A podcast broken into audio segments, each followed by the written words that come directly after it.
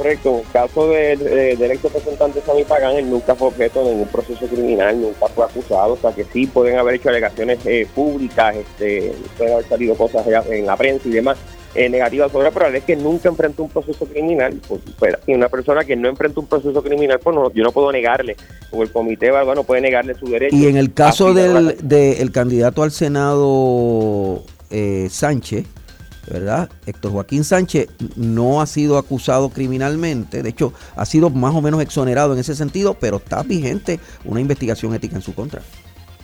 Eh, tampoco ha sido objeto de ningún tipo de, proceso criminal en su contra, sí, ¿verdad? Eh, vi yo mismo en la prensa que alguien radicó una querella ética.